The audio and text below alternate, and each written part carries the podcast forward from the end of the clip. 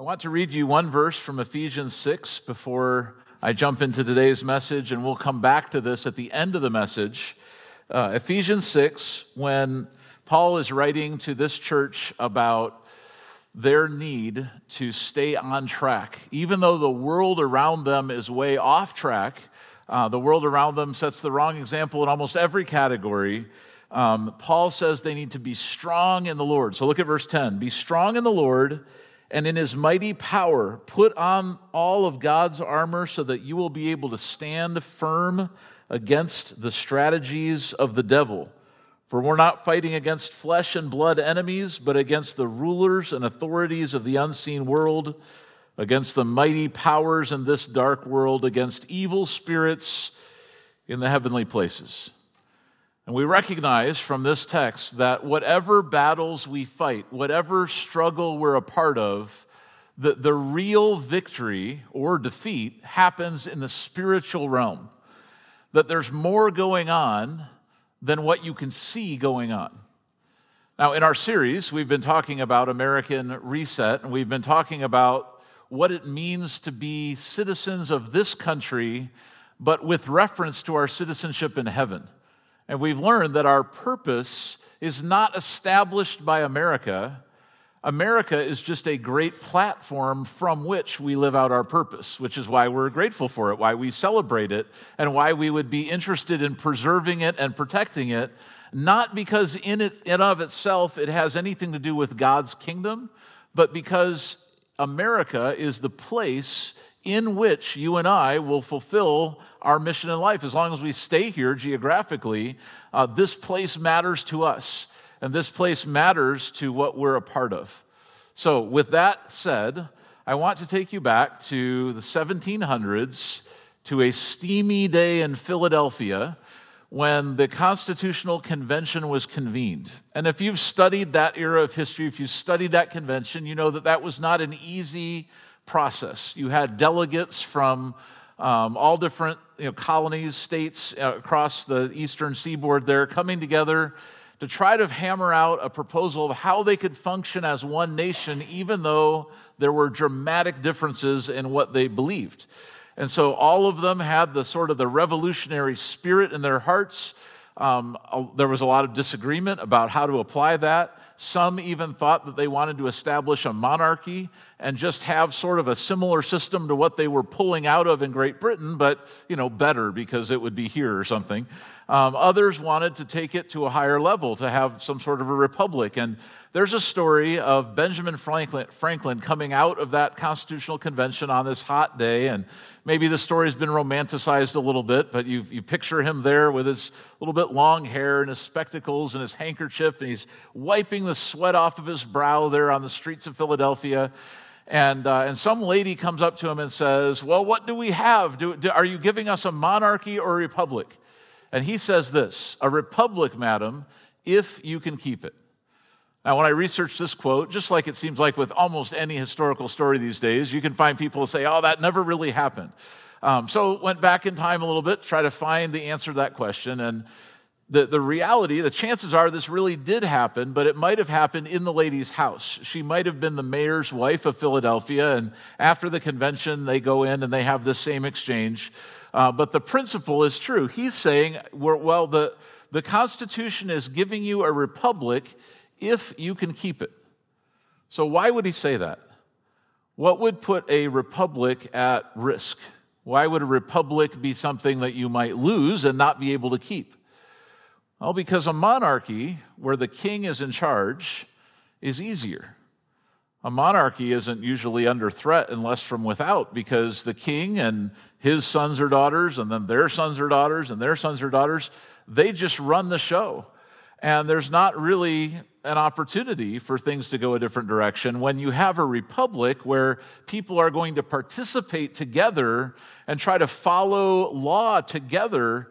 Well, now all of a sudden, there's all kinds of dangers um, as people interact with that. So we'll look at a few of those today. Um, our theme today is, is eternal vigilance. So we talked about how God created us equal. And how America was one of the nations in the world that, in, in, kind of a unique way, recognized that truth that humans are more than just matter in motion, we're more than just biological machines. In fact, humans have a divine purpose, a divine image. And so when you look at another human being, you don't look at someone that you can subjugate, someone you can enslave, someone that you can, you know, you put them on some ranking order. Are they better than me or worse than me? No, we're all created equal.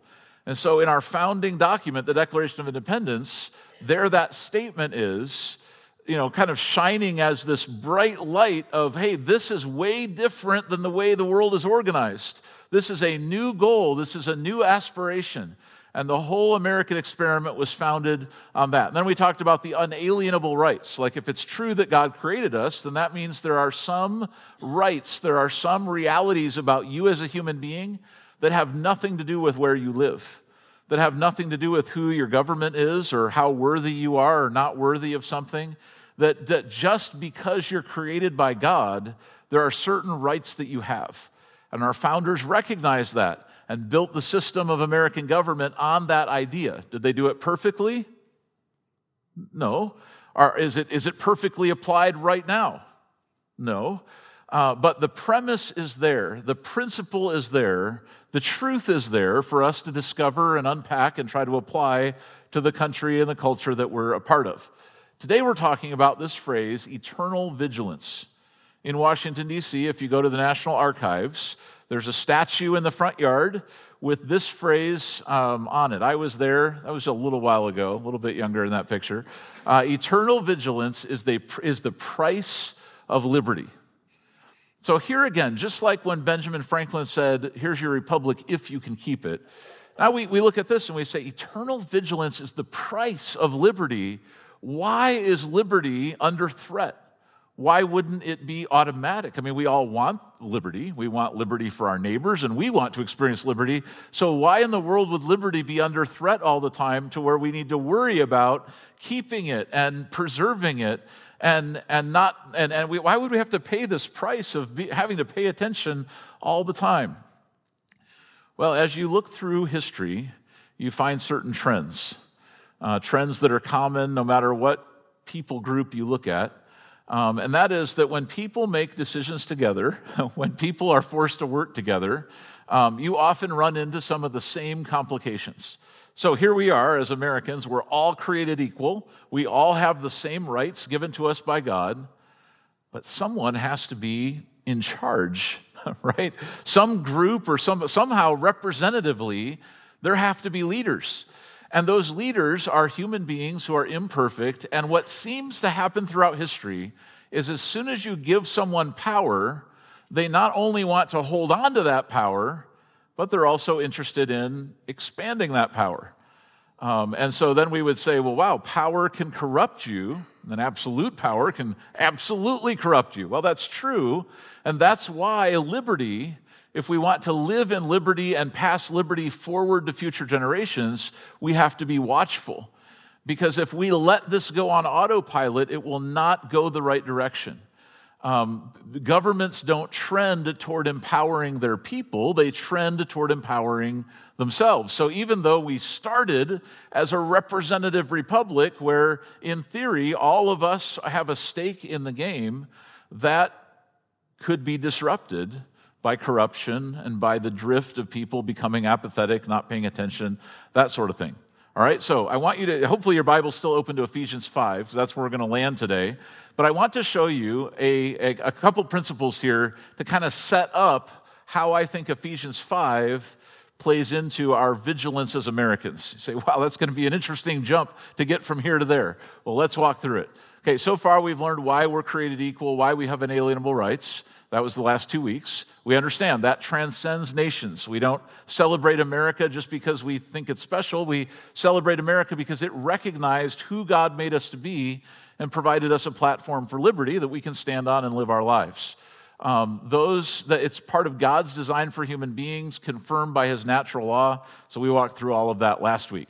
Today, we're going to discover that a free society based on human rights and natural law and God's purpose is not automatic in fact, there are many threats to that liberty. And what I want to suggest to you today is that the greatest threat to the liberty that we enjoy right now is not in Washington, D.C., it might actually be inside of you.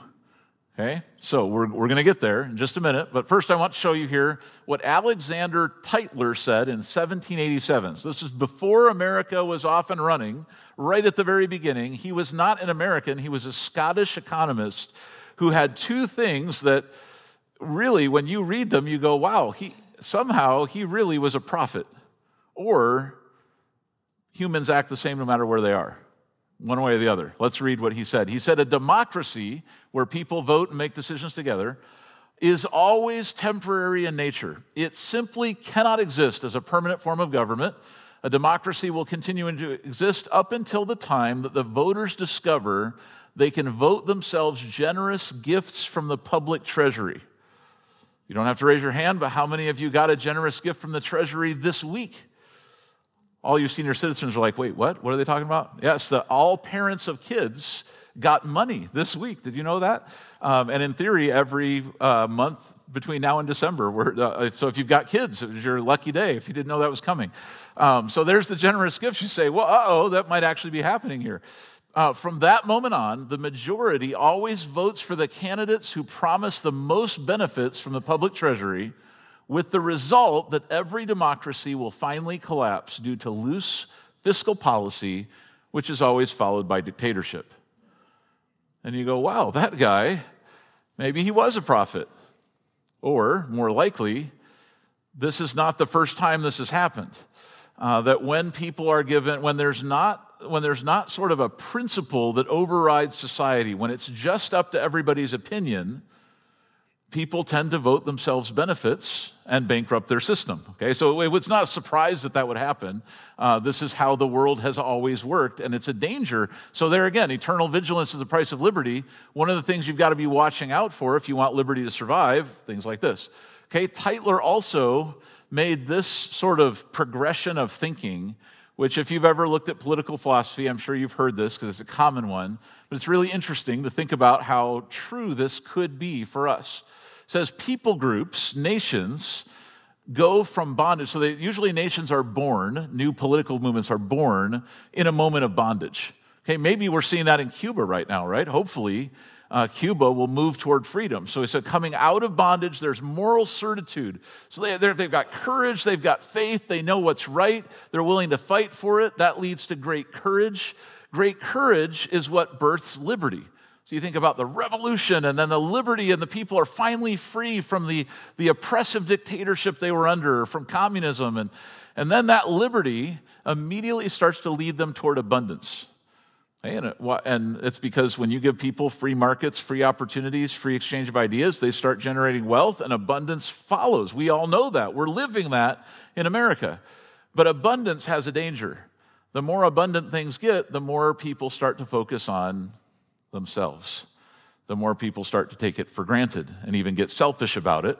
And so here we are. Uh, abundance leads to selfishness, and selfishness starts to lead you toward complacency, which is when you kind of just expect things to keep rolling along, even if you don't really work that hard at it.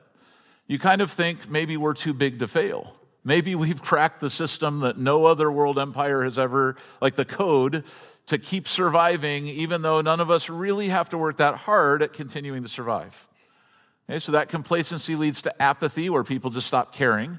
Apathy leads to dependency, because if you don't take care of yourself, someone else has to, and usually that trends up toward the government, and pretty soon dependency leads you right back into another form of bondage. And again, you go, wow, that guy wrote that in 1787. He, this must be something common in the human experience. Because you could write that now and kind of look back in history and go, yeah, wow, I see that happening. But this was written before the whole American experiment was really uh, off and running. Okay, someone put this uh, little chart together. I don't know if you totally would agree with it. I'd have to think it through a little bit more, but I thought it was an interesting way of applying that principle to the last few generations of American history. People call the greatest generation. Um, the, the, the, generation that lived through the Great Depression, won World War II, kind of jump started the big economic boom in America. And they also had a big baby boom. And so then they've got the baby boomers who grew up with, you know, they knew their parents had to struggle a lot to get America to where it was, but they didn't necessarily have to struggle that much to still be able to personally prosper. Then they had their kids, which is my generation, Gen X, um, who got to grow up in a time when basically things were pretty great for mo- you know unless you mess up your own life like usually things are they just sort of push you in the right direction uh, then millennials and now gen z would be up there at the top where they've grown up without ever really having to worry about you know, where will the next meal come from or what. Like, other than in individual situations where things were complicated, culturally, things have just prospered so much. And you could almost see this whole Tytler cycle happening right, like right here in the room. We would all probably have people that represent all of those eras of time. So it's an interesting application of that idea. Uh, the idea, of you know, past does not repeat itself, but it does rhyme. Uh, it actually rhymes all the way back to Bible times. So, some of you Old Testament scholars, you would remember that the book of Judges was an awful lot like this, right? You remember the cycles in Judges where God would raise up a deliverer because the people would be crying out. They'd be under some sort of oppression or bondage from an enemy. And they would say, We'll repent, God, please help us, save us. So God would send salvation. Here would come a, a judge, some sort of powerful leader who would defeat the enemy, lead them toward freedom. As soon as they got to freedom, what would they do? well, they'd start prospering. They'd start enjoying the peace. And they'd start going back to idolatry and to sin because now there was no pressure to repent. And then what would the idolatry and sin do to them? Well, it would lead them right back into the bondage that they had been delivered from just a generation before. And so throughout Judges, which goes for a period of about 400 years, that section of the Bible, you see multiple cycles of the same thing happening. So say, well, this, this starts to make sense why liberty is something we have to be careful with. Why a republic based on human rights and based on being created equal, like, that's not something that just happens out in Washington somewhere and none of us have to pay attention to it. If we want that to survive, we have to pay attention and be involved. That's the very nature of how a republic would work. Vigilance means keeping careful watch for possible danger. So you could ask the question at a political level, are you doing that? But I want to ask the question on a personal level, are you doing that? Because the things that make America what it is are not primarily political, they're primarily personal. America is a country, you're an American, you're a part of the story. And so while our vigilance, I mean, it's important to, you know, watch what the courts are doing, see what's happening in Congress, pay attention to what the president's executive order signed. All that's important. We participate to the level we can, but the vigilance that we're called to has to go to a level deeper than that. I'm afraid that that level of vigilance, if you just operate in the political scheme, it actually can lead you directly into hypocrisy. And I'll show you why in Ephesians 5 in just a second. Okay, political affairs in a free society are a reflection of the underlying values of that society. So every time you look in the news and you're like, man, another scandal. Wow, nobody's honest out there or wow like what is wrong with all these people who are greedy who are who are filled with lust and pride? Like how how can these people be running america? And then you look at yourself in the mirror and go oh That's why, uh, because those same problems are in the population. That's why we see them in the government. So, if we want to see change happen, of course, you know, you work top down and bottom up when you're seeking change. So, you do what you can at the government level. But personally, I think our vigilance can begin when we start taking our own lives a little bit more seriously. We start taking our own choices a little bit more seriously. So, Ephesians 5, and this is going to take us right back up to the end of chapter 6 where we landed or we started seeing how this, this war that we're a part of the struggle we're a part of is not primarily physical. Uh, the spiritual battle for your soul and the soul of the country is really where our vigilance that's, that's where we've got to pay the most attention because that's where the victory will be won. So let's look at ephesians 5 and start in verse 3 by the way in this context the first three chapters of Ephesians, Paul is celebrating with this church all the great things God has done salvation, grace. It's amazing. And then he says, So now, in chapter four, we're going to talk about how you can live a life worthy of the calling you've received. You can't live like the world around you. You're going to have to be careful because the world around you will suck you in. It's like a black hole. It's a whirlpool there. It's, it's, it'll pull you in and you'll start acting like the world around you and not even necessarily realize it unless you're careful, unless you are vigilant. So here he comes in chapter 5, verse 3, beginning to explain that. Let there be no sexual immorality, impurity, or greed among you. Such sins have no place among God's people obscene stories, foolish talk, coarse jokes. These are not for you. Instead, let there be thankfulness to God. You can be sure that no immoral, impure, or greedy person will ever inherit the kingdom of Christ and of God. For a greedy person is an idolater, worshiping the things of this world. So, the number one thing that you and I need to be on the lookout for, vigilant about, is in our own heart, our own character, not walking away from the road of Jesus, even though He's saved us, He's given us the grace, the, the right path to walk. This is where our vigilance has to start. We can't get swept up in what the world around us and our own deceitful hearts would tempt us to do. The, the immorality, the pride, the greed, the idolatry, it's been the same temptation since the Garden of Eden, since the book of Judges, since every other era of human history. That's why the cycle keeps repeating, because people don't conquer these basic issues. That's where our vigilance starts. So you'd say, like, if I'm going to hold up some banner and like be a champion for justice and liberty in America, awesome. Like, we stand with you. We're excited about that. We want to be a part of that. But if you hold that banner up and then somebody goes and, just for example, looks at your internet history, is any hypocrisy exposed there?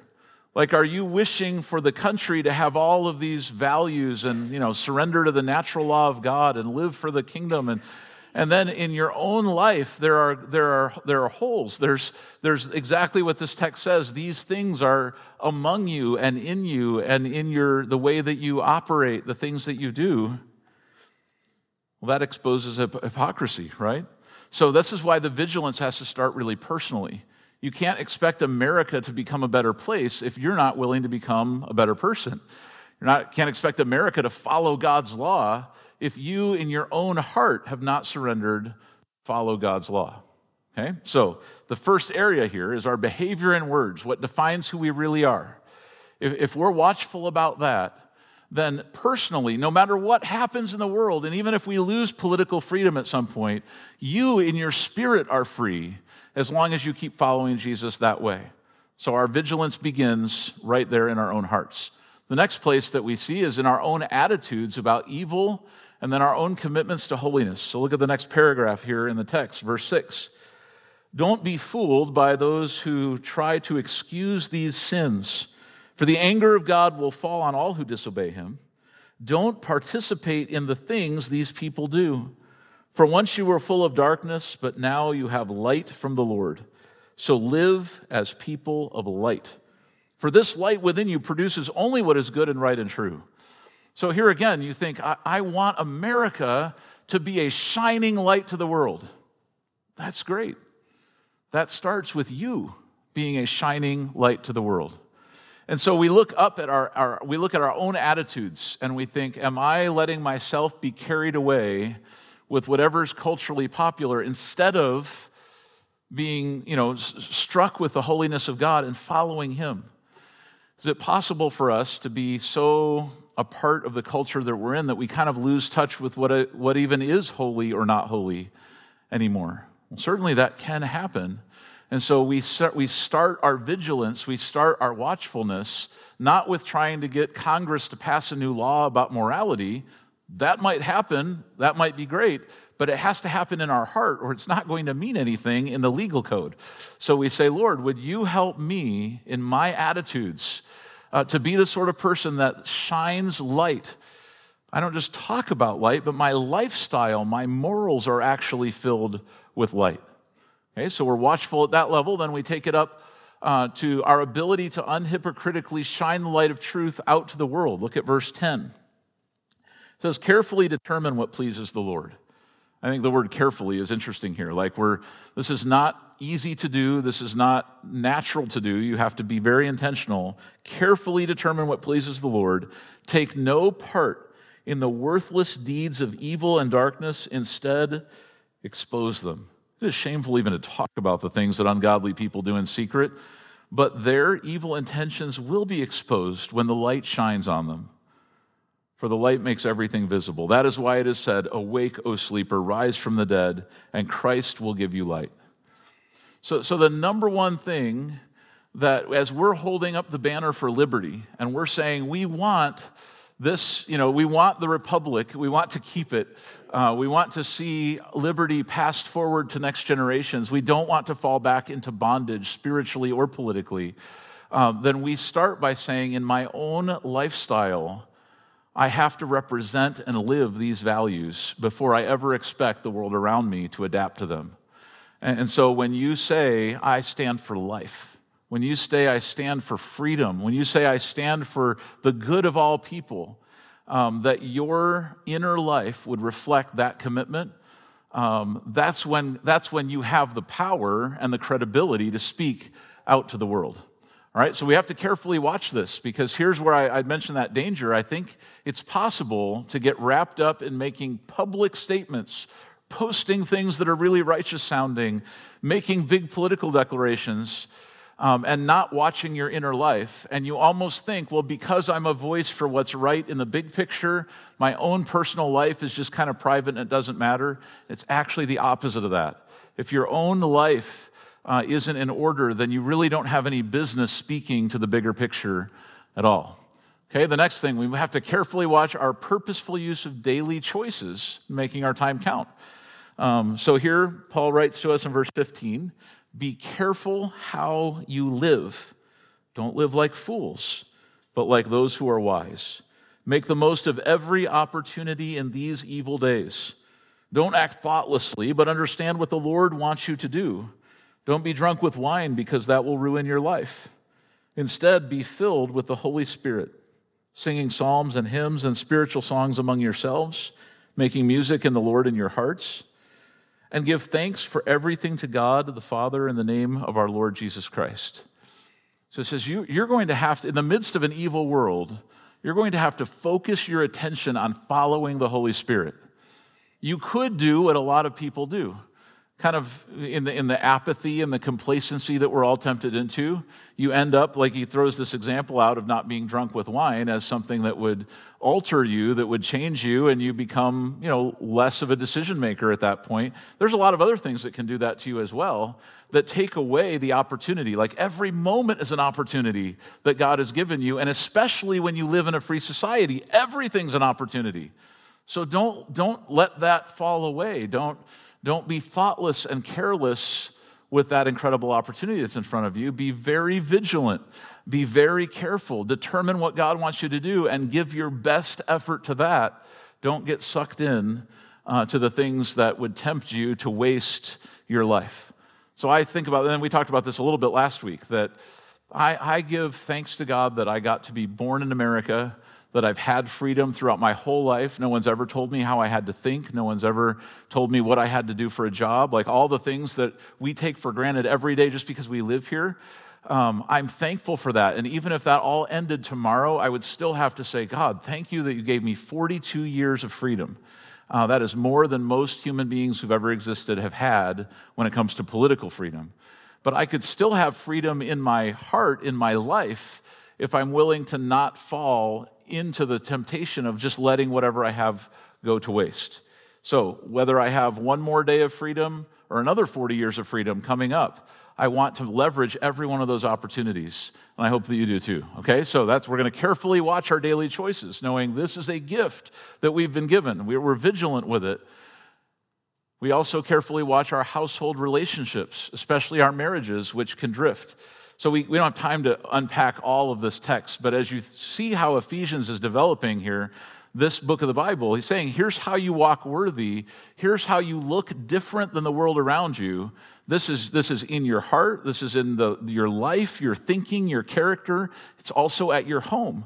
And so then he paints this picture of what Christian households are like places of serving each other, loving each other, caring about each other's needs, putting other people first. And you go, wow, that's so different than the households that, you know, the, the, that's so different than the natural trend of things. It's different than, than where the world would take us. And so here again, we, we would say, well, before I stand up for family values out there on the public square, I have to live the values of that family mission, that heart that are right there in the Bible. And so before I go public with some sort of like America ought to change, I need to look at my own household, the way I treat my spouse, and start there. If, if we change at that level, that's the seed of the change that we want to see everywhere else. Okay, then we go forward to chapter 6, verse 10, and we're right back to where we started from. And this is where our watchfulness, our vigilance, um, takes us not just to be, you know, checking the news every day. Are the politicians honest? And we know they're not, and we know there's a mess. Um, but you know, you can check that stuff. You can participate as much as is helpful in that stuff. But you recognize there is a bigger thing going on than whatever CNN or Fox News or anybody else is ever going to put on their headline page. There's a spiritual struggle for people's souls. That's what matters the most. If you win at that level, the other stuff will take care of itself. If you lose at that level, none of the other stuff will matter. So here again, we read verse 10. A final word Be strong in the Lord and in his mighty power. Put on all of God's armor so that you will be able to stand firm against all the strategies of the devil. The devil is a strategist. He's, he's thinking of ways to torpedo your life and the nations that we live in, and the cities we're a part of, the communities we're in, the families we're in. The devil wants to tear down what is good and right and loving in this world. And so we, we recognize the liberty and prosperity and joy and love that we hope that we and our children can experience forever, that is always under threat as long as the devil is out there strategizing against us. That's why we armor up. That's why we think um, intentionally. He says in verse 12, we're not fighting against flesh and blood enemies. So the people, you know, across the proverbial aisle at Congress, the, the people who run the commercials against the people who we like, or what, those are not our enemies. Uh, there, there might be the adversaries we have in ideology or something, but the real enemies are spiritual, and that's where we focus most of our attention. It says we're, we're battling against mighty powers in the dark world, against the evil spirits in heavenly places. Verse 13, therefore, put on every piece of God's armor so that you will be able to resist the enemy in the time of evil. Then, after the battle, you will still be standing firm. Stand your ground, then, putting on the belt of truth and the body armor of God's righteousness. For shoes, put on the peace that comes from the good news so that you will be fully prepared. In addition to all of these, hold up the shield of faith to stop the fiery arrows of the devil and put on the helmet of salvation. Take the sword of the Spirit, which is the word of God. So you armor up, not for a physical conflict, but recognizing that the, the real battles to fight are the battles in our hearts. It's the battle to share the gospel. It's the battle to love people who are difficult. It's the, it's the battle to stand for righteousness, not just in word, but in deed. Uh, when, you, when you fight that battle, you're accomplishing more than just preserving and protecting America. I think when you fight that battle, you are preserving and protecting America and the community you live in because it does bless the world for righteousness to be in charge. Uh, but you're, you're battling for more than that and you're winning more than that if you fight and win this spiritual battle. Okay, and then the last piece we see in verse 18 we must care- carefully watch our state of prayerful readiness. Verse 18 says, Pray in the Spirit at all times and on every occasion. Stay alert and be persistent in your prayers for all believers everywhere. You recognize you're a part of a network of believers everywhere, all across the world, every nation, tribe, and tongue. There are people believing in Jesus, following Jesus, just like you and me. And we recognize we are a team. We're a part of that for the purpose that is a lot bigger than just some sort of flesh and blood enemy or the next political battle that's in front of us. Uh, there's more going on in the world than what we can see. And so we give ourselves to prayer for that. And we say, Lord, at every juncture here, I want, the, one of the reasons I want to keep praying is so that I don't get wrapped up in the idea that the solutions are all human. They're not. These are divine solutions where God intervenes in the world that we live in, and where when His truth wins out, things change for the better. And so we say, Lord, that's what I want to be a part of. Eternal vigilance is going to be the price not only of my political liberty, but of my spiritual victory. Okay, so thought we would conclude our service here with just thinking maybe in a little bit of a different frame. Uh, some of you who've been a part of a business, you might have done a SWOT analysis before. SWOT is just the acrostic represented by those four words there. And, and what, what a business leader might do is put up on a whiteboard the SWOT, and, and you start to list out in your business what are the strengths that we have going for us, what are the weaknesses that we know are inside of us that we should either mitigate or try to fix or deal with.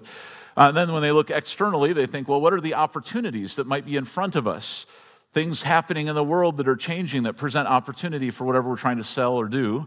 And then what are the threats that we face, the barriers that are in our, in our way, the, the potential competition we face? So it's a healthy exercise. It's helpful to do that in business or in ministry. I was wondering if in prayer we could do a SWOT analysis on America. And just think, you know, as Americans, we, we represent a little tiny slice of the pie of what is America. And so, what if we just went ahead and analyzed where we're at? You know, we're heading into the end of 2021, we'll go to 2022. Like the, the future isn't written yet in the sense that you and I are a part of that future. So if we get honest about where we're at, then we can take concrete action, helpful action to take us in the right direction going forward. So, as we close in prayer today, I wanted to pray through this SWOT analysis and also encourage you maybe to do this a little bit on your own or with your family and, and just, to, just to think about uh, where we stand as a country and where you stand as a citizen and what might be next, what we can ask God for, what we can believe for, what we can work toward. Uh, so let's, let's pray and let's ask God to give us uh, some help as we think about our country and our people. So, Lord, um, first of all, we do thank you for our country. Thank you for the fact that we have freedom in our hands right now that because of the hard work and sacrifice of previous generations, a whole lot of good has been handed to us. And Lord, I don't know if we're stuck in the cycles that we looked at, if those are ine- inevitable or not. I want to believe that they're not. I want to believe that we could choose to return to that place of moral certitude, spiritual faith, and courage, and not let ourselves go into the place of apathy and complacency and dependency. Lord, that has to start in our hearts. So we, we recognize that. We want to start in strengthening our relationship with you as the beginning of what we hope would happen in our whole country. So when we think about the strengths of America, Lord, we want to commit those to you and thank you for them. America is a great place for opportunity. It's a great place for fresh starts. It's a, it's a rich place. It is a, it is a place where there's a lot of choices offered to us. And we see a lot of strength in that. Um, Lord, I, I recognize strength even in the character of a lot of Americans and even in the American government to still be uh, tilted toward generosity, tilted toward wanting to help people who are in need, to rush to the scenes of challenges, disasters, struggles and, and help however possible. So we know culturally there's some strength there that we could build on. We thank you for that. When it comes to weaknesses, sadly, Lord, you know better than we do that that list is probably really long. That there are structural weaknesses in our system that have resulted in a lot of debt to be accumulated, that have resulted in a lot of us to not worry about tomorrow, instead to just think about today. Uh, there are a lot of weaknesses in our families, in our communities. There's a lot of anger, a lot of selfishness, a lot of spiritual need. And so, Lord, we commit those weaknesses to you. We pray for your help. We pray for your grace as we face those, first, that we would be honest and humble about what those are, and that, Lord, we would follow you toward a different kind of life and toward the solutions to some of those. As we think beyond, Lord, we see opportunities on the horizon for America and for us as individuals. We know that the world is fast changing. The, the ability for technology to change things is growing exponentially. There are opportunities to see liberty expand. Uh, there are opportunities to see more people served in better ways, to bring prosperity to bring the gospel, uh, to take truth and multiply it out there across the world. We, we know there's opportunities in all of those arenas, and we're grateful for those. And help us, Lord, to seize those opportunities wherever we can. We also know there are threats, which is why we're called to vigilance. We know that perhaps the greatest threat would be the deterioration of our own character and commitment.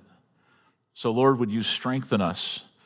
Would you give us eyes to see the truth about ourselves so that we can walk with you and live as people of light and then shine that light to the world around us? We know that there are threats outside of our country pushing in, as there always have been. Other systems and governments and forces of evil that would love to tear down, disrupt, or ruin the good that is in America. So, Lord, we pray against those forces. We pray that to whatever degree possible, we could be a part of holding back those tides of evil, standing against them, maybe even reversing them and sending good back in the place of evil. But Lord, we know a lot of those things are beyond our personal scope of control. And so we have to trust you with those and recognize that our individual lives are where we have control and where we have opportunity. And so, Lord, would you help us to be faithful with what's right in front of us? And we do pray for those who lead us, those who represent us, not to fall into the same cycles of history that we can see, uh, but rather that they too uh, could be called to righteousness personally and then um, corporately. Lord, we're grateful for our country. We're grateful that, at least for right now, at least for today, in this moment, in this hour, we have freedom. That is a great gift. Help us not to squander it, to waste it on ourselves, and help us to whatever degree possible to be vigilant, to be very watchful and careful to maximize the use of that gift. We pray all this in Jesus' name. Amen. So here's one parting challenge. You go home, you look in the mirror, you say, I do not have the power necessarily to reset America, but I can reset that American. We'll begin with that. We'll see you next week.